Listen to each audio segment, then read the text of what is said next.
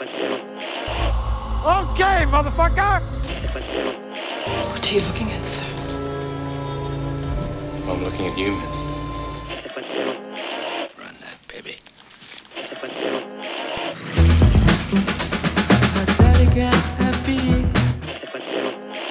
I'm not the Zodiac. And if I was, I certainly wouldn't tell you.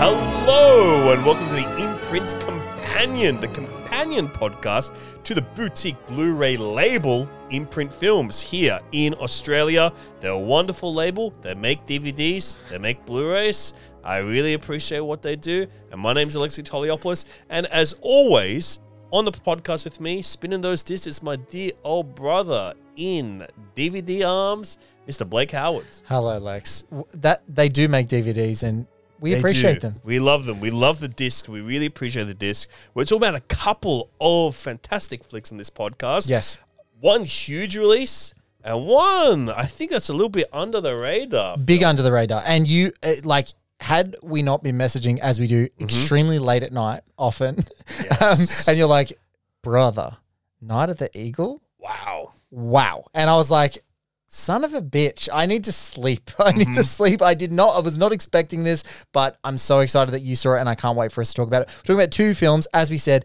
Night of the Eagle. And Sam Peckinpah's new 4K edition of Cross of Iron. Wow. A big old box. Yes. It's a big, big box. Uh, should we start with Night of the Eagle and then save the big release till the end? Yeah, let's do that because I'm excited for you to talk about it. A nighttime of terror when a man's beliefs were shattered for all time.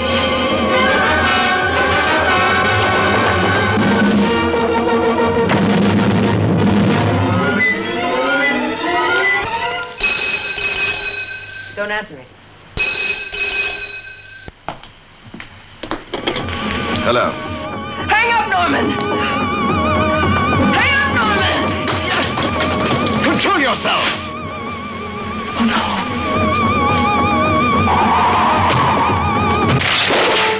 no. Are you superstitious?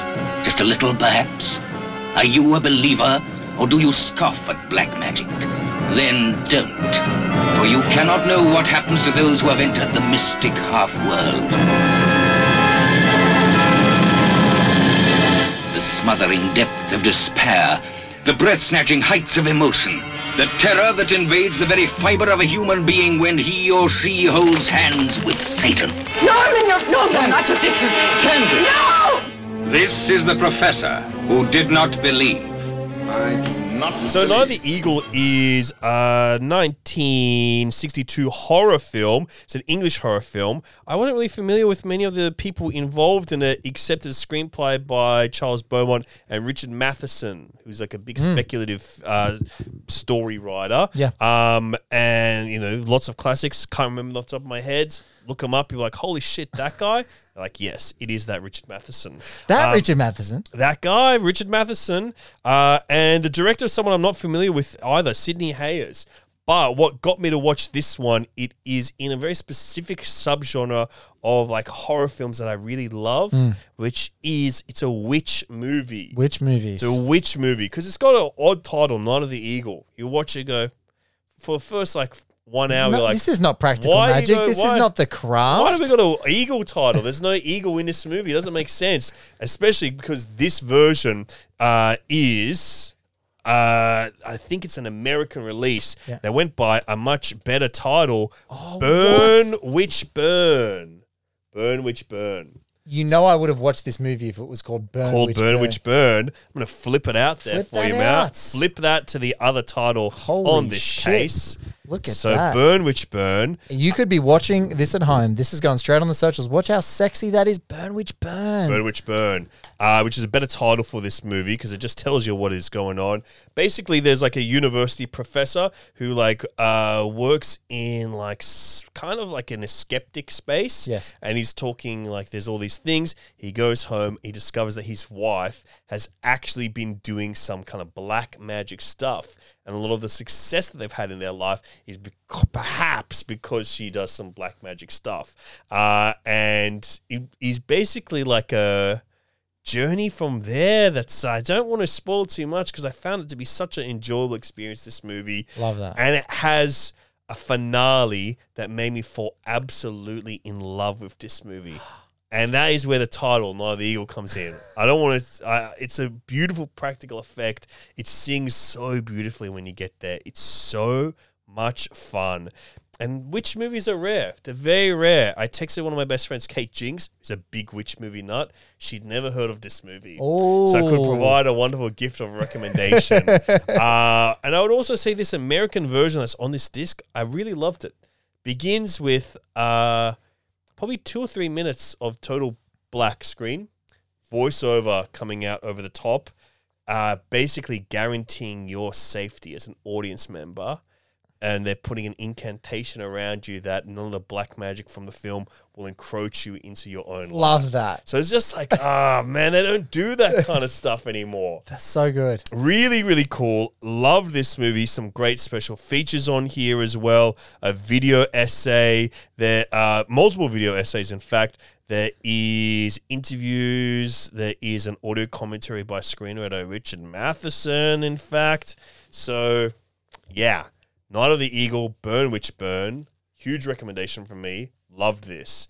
Uh, God, I wish I saw it on Halloween. I was too late, mate. Oh my god, way too late. Look, that sounds like an amazing recommendation. I can't wait to watch it. Also, our mutual witchy friend Maria Lewis. Not sure she's ever heard of Night Mm-hmm. Don't of the think Eagle. so. Oh, Uh, shotgun texting her about oh, it. Oh, you son of a bitch! you son of a bitch! Uh, let's move on to this big release. It's a Sam Peckinpah 4K of his World War II classic Cross of No Iron. compares to the mammoth struggle between Nazi Germany and Soviet Russia.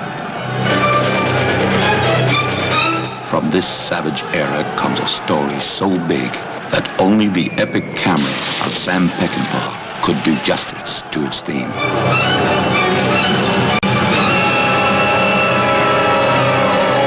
As the once invincible German army was hammered back in the year after Stalingrad, survival came to depend on two kinds of soldier.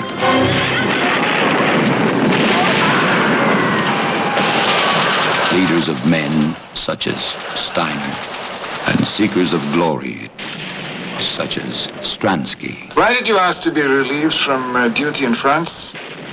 I want to get the Iron Cross. Steiner is a myth, but men like him are our last hope.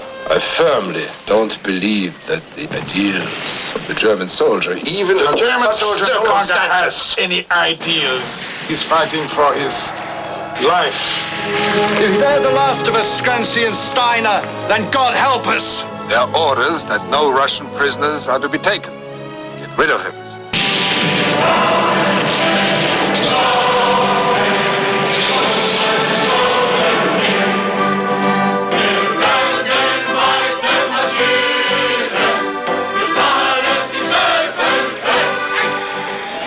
Since All Quiet on the Western Front has any film probed the realities of war so deeply. Whatever Sam Peckinpah does generates an excitement of its own. The need to find love. Go back. and the inner conflict to face death instead. Now, Sam Peckinpah achieves a new high with Cross of Iron Why do you want it so badly? as he looks beyond the mere winning of medals to the meaning of courage itself. It's just a piece of worthless metal. It's not worthless to me. You're not dealing with just another Nazi party type. It's a three disc set. Yes. And I think one thing that's interesting about this is there was a previous release of Cross of Iron on 4K that came out only a couple of months before this version. Yes. It was released by Studio Canal. Uh, so if you like this movie, maybe you bought that or maybe you're interested in that. The all of the content from that is on here, but there's so much more beyond that theatrical version of the film in this beautiful 4K restoration. It looks absolutely stunning It also has a whole new disc with the Grindhouse cut of the movie. Yes. Which is what I'm like, okay, that's next up for me. I got to dive into that. I haven't done the, that, but this is what I would say about Imprint and the Peckinpah collection. Mm. The entire thing has been so gracefully and dutifully restored Mm. by Mike Siegel, who is a not a the Peck and Peckinpah scholar and is uh, passion and poetry is this ongoing Peckinpah documentary Mm. series which appears on everything. All these segments have been coming out. The Alfredo Garcia box set, which we've Yeah. covered on imprint, where I did Love that, that movie. Did that with the great Travis Woods, um, who's uh, such a huge fan of that movie and did a beautiful video essay on there. But this has an un- it's unbelievably stacked to be holding now. If you're checking it out, if you're checking us out on the socials or you're checking out the video podcast, you can see me holding up both the 4K, and I'm loving that they're sneaking some 4Ks into these sets. Oh me my too. goodness, so much good stuff. But it has new commentaries by Mike Siegel. It's got audio commentaries by Stephen Prince, who was on the other collections. Yeah. It's got so many interviews with all these different folks, and if you've never heard of it, it's um, it stars James Coburn. He's the main guy. Mm. And basically, Rolf Steiner, he's a German corporal and he's the recipient of the Iron Cross. And he's grown disenchanted with the war machine. And he's starting to see that people are sort of greedily promoting themselves as is to climb up in Hitler's mm. Third Reich.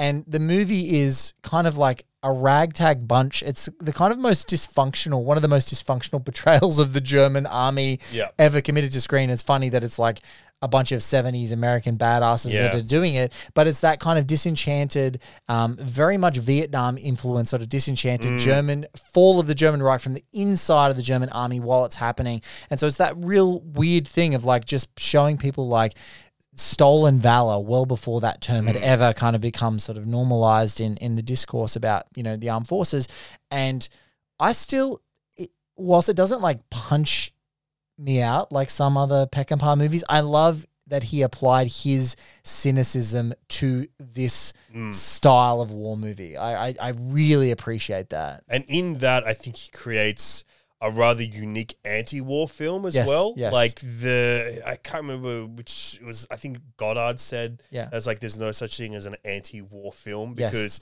i it's inherently exciting to capture those images.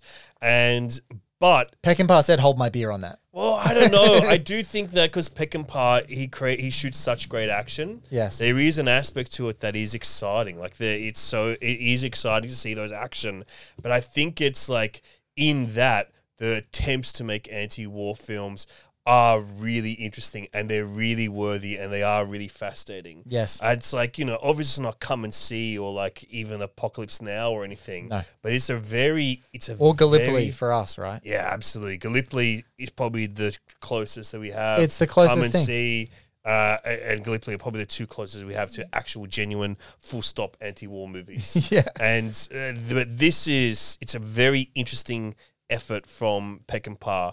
Um, I, I a lot of my Peckinpah journey has been through these imprint films. Yes. Um, the Bring Me the Head of Alfredo Garcia was one I'd seen before. Fell in love with it on that new release. Yeah. This is a Peckinpah film I will definitely be revisiting. Yes. I really and the really grind the grindhouse cut sounds Mhm, Can't wait to watch it. fun Especially because it's like an influence, a major influence on Tarantino with Inglourious Basterds. To see that grindhousey version, very curious about it. But that 4K, the 4K on this in this set, far out. This is a good looking movie. Beautiful restoration. Yes, and and especially because one of the things that it does is on the front, there's that proximity Mm. of war and that, that those close ups of like the battle is coming and it feels like it's further and further away, and then it's fucking on top of you. It's like it like that's the atmospherics of Peckinpah action and especially violence Mm-hmm. and coming closer and closer, and it's this unstoppable sort of like cloud of violence, like coming to you. It's like a storm. Yeah. man, he he kind of does that better than anyone. And so when it's in the in the war setting, it's fucking outstanding. But man, I just imp, imprint does God's work with Peckinpah. Yeah, I think so. And with the 4K on this, it's just like 4K plus Grindhouse plus everything. I'm like, this is genuinely feels definitive. Like, Yeah. how can you? You could never top a release of this film than, than this like big big box set. Yeah. easy. is an easy recommendation for me if you like those, especially if you like war movies. It's not even my favorite kind of film. It's not. eh, eh, I went through a massive war Mm. phase, but I feel like I'm the I'm the laser focus. Where is the Vietnam War Yeah. movie? And then all its beautiful permutations, Yeah. and especially that kind of late seventies through to the sort of like late eighties period of Vietnam War movies are kind of insane. Like as far as who the filmmakers were that jumped into them, all the different kinds of war movies. Mm. And this one feels like very peripheral because like there were a bunch of like World War II movies that were made in this period that are just Vietnam movies. They're just riffing on the ideas and ethos and ideology of Vietnam and like applying it back and trying to go put it through that revisionist lens. Especially because it's from a German perspective for this Yes, film. yeah. That's very rare, very weird. Yeah. I mean, the only other one that comes to mind immediately was that Eagle Has Landed. Eagle Has Landed, we watched it together, yeah. Yeah, that's um With- with Robert Duvall, uh, Robert in his- Michael Caine, craziest Donald Sutherland playing a freaking IRA guy. Uh, this is probably ten times better than that Yeah, film. Much better Um, film. Highly, I highly recommend this film. Like I said, I'm not a war movie guy. I really like this. Yeah. I can imagine if you are, you will freaking love this movie. You're gonna froth it. Yeah. Great film. Um, well, I guess that's it for this episode of Imprint Companion, right? Yeah, that's it. We're going to be talking about a few more movies on the next episode. We're going to be talking Skeleton Key. Yes. We're going to be talking about William Friedkin's Bug. And we're going to be talking about another film that you have seen. I've yet to watch Wind Chill. Yeah. Well, we're going to catch you on that one very soon. Guys, thank you so much for listening. As always, you can find Alexei on the socials at This Is Alexei. That links off to all of his great stuff, his great writing, his great pods, his great other stuff. He's got some exciting stuff coming up. I will let him talk about that soon. You are going to complete something right now, you and Cameron Mm, James. yeah. You are going to complete the Kevin, oh, uh, sorry, is it the second part of the Kevin Seven, Smith? Second part of the Kevin Smith trilogy of podcasts that we're going to be doing, uh, where we talk about his era as an attempt to be a mainstream comedy filmmaker from Jersey Girl to Clerks 2 to Zack and Miri Make a Porno. Yeah. Closing Underrated out. movie. I think it's a great movie. It's a great movie. And then Cop Out. Uh, and then he goes on to his third stage of his career, which is a wild trip, but it begins with that red state where he makes the biggest statement that like a Look modern on- filmmaker has look made. on the roof. It's up there. We've got a red state poster. Signed by Kevin Smith. Yeah, and also Blake let me borrow one of the rarest items, Dogma on Blu-ray. Already goes for like three hundred bucks. He's just signed by Kevin Smith. He lent me one. It's a he. He made he lent me a Cadillac for the weekend. I did I just like, hey, hey, sometimes you just need to let Oh your friend drive god! the caddy. You know how hard it was for me to not sell this on the black market. yes, I do know how hard it was for you to not sell, and I appreciate you for not selling it. Well, you know, my pleasure. Blake, is there anything you want to point the listeners towards before we wrap it up completely? Nah, man, more imprint companion pods. There's so much going on in One Heat Minute Productions. The great Henson Caper, Mm-hmm. Ethan Warren, One Hot Takes, usually with Brizzy sitting in the chair. Got a special Lexi Yeah. episode in there, and um and. Miami Nice, killing it. Mhm. Katie Walsh. We have an incredible episode up there with uh, Zach Vasquez, who's uh, just. Oh, I love Zach Vasquez. He's in Finding Desperado. he is. He wrote an article about Sidney Ling. He's a first voice, one of the first voices. You didn't know that? No, I That's didn't Zach realize. Vasquez, Oh yeah. my god, he yeah, did. Zach Vasquez. We're buddies. Oh well, Zach Vasquez is on the recent one. I thought you were being um, silly, but no, you you are right. That's Yeah. amazing. And um, so that's another great one. But we also also in an upcoming episode have an amazing American filmmaker, an African American female filmmaker who was dubbed the Pacino Whisperer Whoa. In her episode of Hunters that she directed for Amazon. So we have an amazing, we have amazing Pacino stories coming to an, a new Collateral Confessions. Whoa. Hooah. Well, can't wait to listen to that. And but she could not confirm about the Shrek phone case, but I can, so that's all that matters. Um, guys, thank you for listening. Imprint doing God's work. Imprint doing more stuff. We got to say before Oh, we should do shit. Oh, shit. Imprint Asia. Asia. They got a whole new sub label.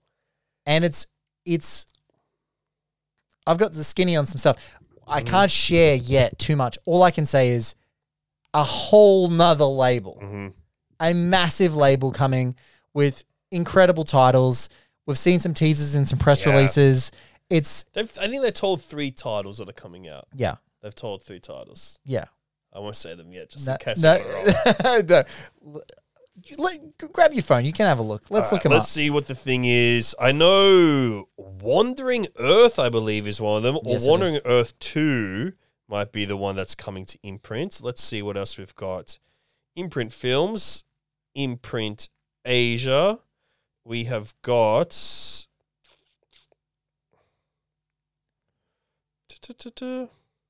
Okay, okay, they've got some big ones. Uh, the Emperor and the Assassin from 1998. Mm. Uh, Tsui Hark's, The Legend of Zu. Kei Kumai's The Sea is Watching. And the big one, Farewell, My Concubine. Huge movie. Huge. Huge And- movie. What I hear is Oh wow, there's a Jackie Chan movie that I didn't even see here. Ride On, starring Jackie Chan. Lost in the Stars. Wandering Earth 2, starring Andy Lau. There is that is just what I'm hearing is that is only scratching the surface. Yeah, crazy. It's an absolutely crazy thing. It's so exciting to be working with Imprint. I don't know how many more movies I can watch in a Well, month. got no more. Got no space. No brain space, mate. it's it, but it, I'm I'm fucking thrilled because Yeah, physical cool. media rocks. Imprint rocks. DVD's awesome. Thank you so much for joining us on Imprint Companion. We'll see you next time.